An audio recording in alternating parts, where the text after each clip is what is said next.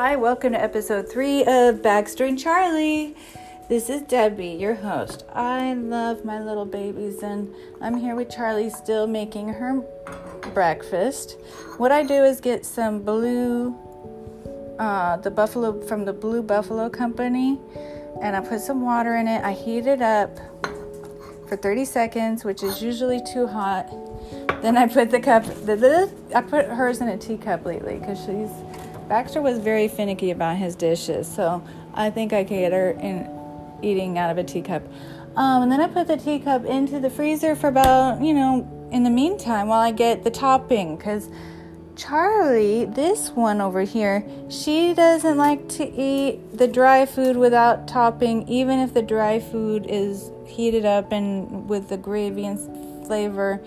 Because I don't know, she knows there's topping somewhere, and then she will hold out even for a day, or you know, I try not to, now I feel bad, like I should never have let her hold out. Sometimes I start letting her just wait, like if you didn't want it, it's there, and I'll put it again for her and put it again for her.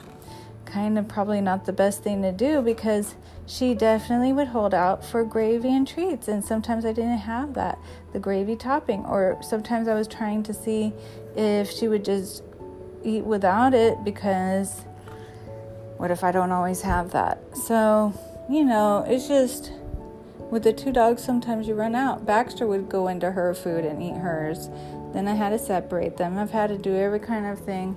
And they're always changing. They're always changing their patterns. Sometimes they like it. Sometimes they don't. Sometimes they wanted something new. You know, that's what happens with the dogs. They have very, very sensitive stomachs. And you have to be careful with it. Changing it very slightly. So she's having right now. Oh, yeah, it's a little too hot. I'm going to now put it in the freezer for a little while longer. I'm sorry I did that. Oh, you know what I also do is just pour some more cold water or put an ice cube in it. And I make sure the ice is fine, that it's, you know, not, not any stale ice. Cool it down so that she doesn't have to wait too long. It just depends what's going on. Um, now, in episode three, I want to talk about the loves of Baxter's life. All the loves he loved before, to all the doggies he loved before. Well, the first one, besides some little neighbor dogs he would meet, was Alisa. Alisa is the little Yorkie of my best friend Julia, and we met because of Baxter and Charlie. Julia and I were in acting class, and one day a casting director asked everyone in the room to tell us a little bit about yourself. Julia was sitting in the front row as the good student she is, and as the bad student I am, I was in the back row. So I got to hear everybody's story, and when Julia said her story, she talked about her Yorkie, uh, Alisa. She says, and I had a little Yorkie, and immediately I was like, oh, wow, that's so cool, because I have one too, and I just got a little puppy. So I said, like Julia up front, I have a little Yorkie as well. And then later that day on break, because we would take class, back-to-back classes. Her and I were very disciplined the same way. We went to all the workshops, all the classes. We would spend the whole day in class, you know, take one after another after another. So in between on the lunch break, we were in line at the same place. And I'm like, oh, you have Yorkie? Me too. And she's like, really? And we showed pictures, and then eventually, of course, we're like, they have to meet. And they met, and actually, because I think Julia had to go to Russia, she went to visit her mom, and she needed somebody to watch back uh, Alisa. I said, I'd love to. I would love to. That was great. And that was after Julia and I, you know, were um, talking more, and it was not long after I had my first opportunity to take care of Alisa at home. Charlie's looking over here like she knows, like, I don't want to hear about Alisa right now. Please, mommy, really? But uh, Alisa was a little Russian ballerina, Yorkshire Terrier, and she was so prim and proper, so delicate. She came out of her little bag, and I'm going to tell you something. Baxter thought he was so cool because Baxter knows many tricks. He was he's from a line of show dogs, and it was very easy to train him. He he ran around like a show dog.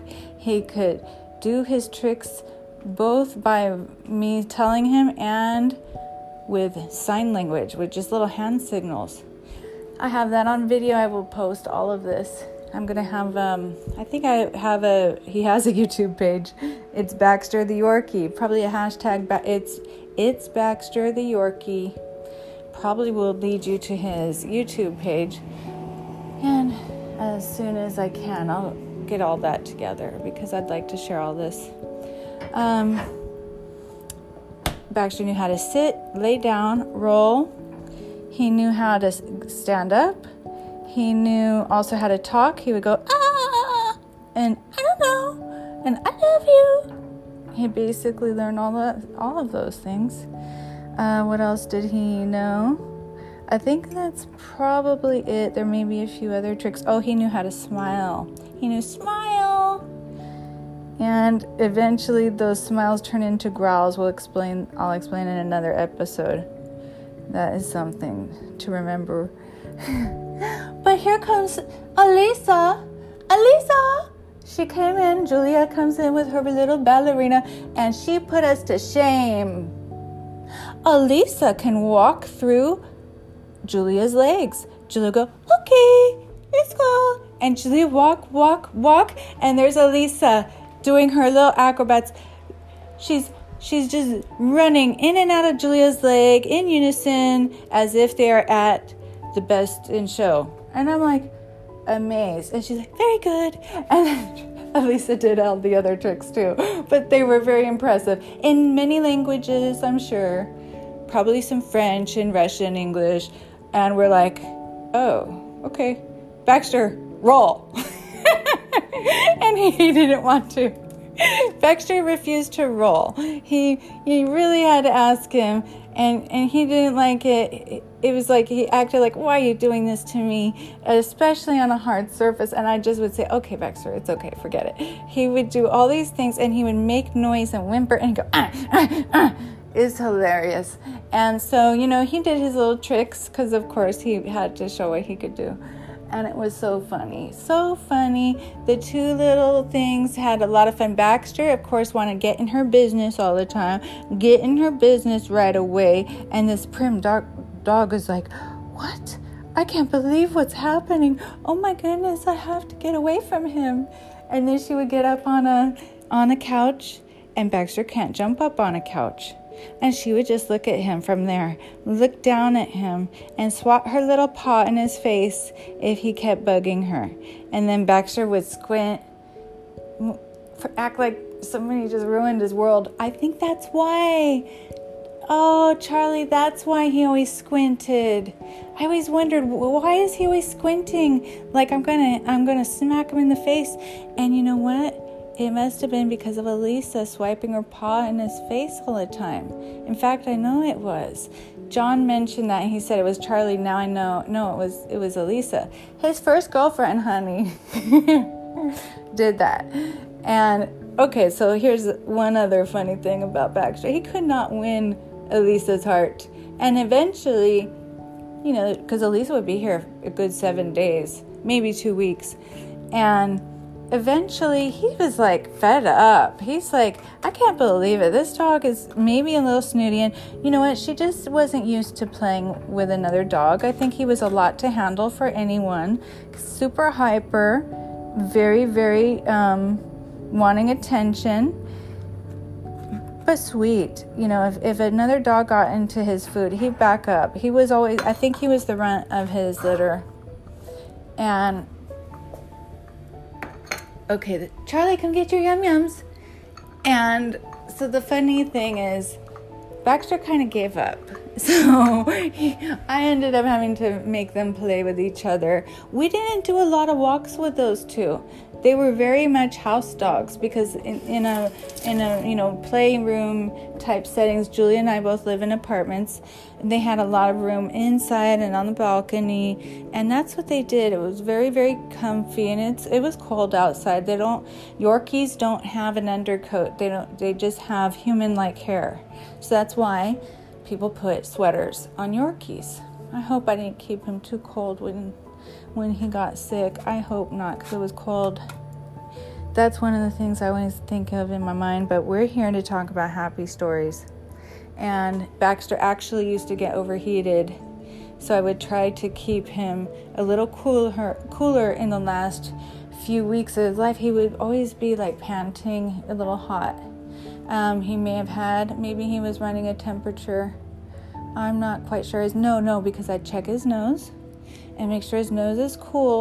If his nose got hot, I'd try to make sure he was drinking his water and that he cooled down. But one thing about Baxter, he always liked to sleep on the floor, on a hard floor. And I think that's due to his breed, because they were ratters in England, Yorkshire.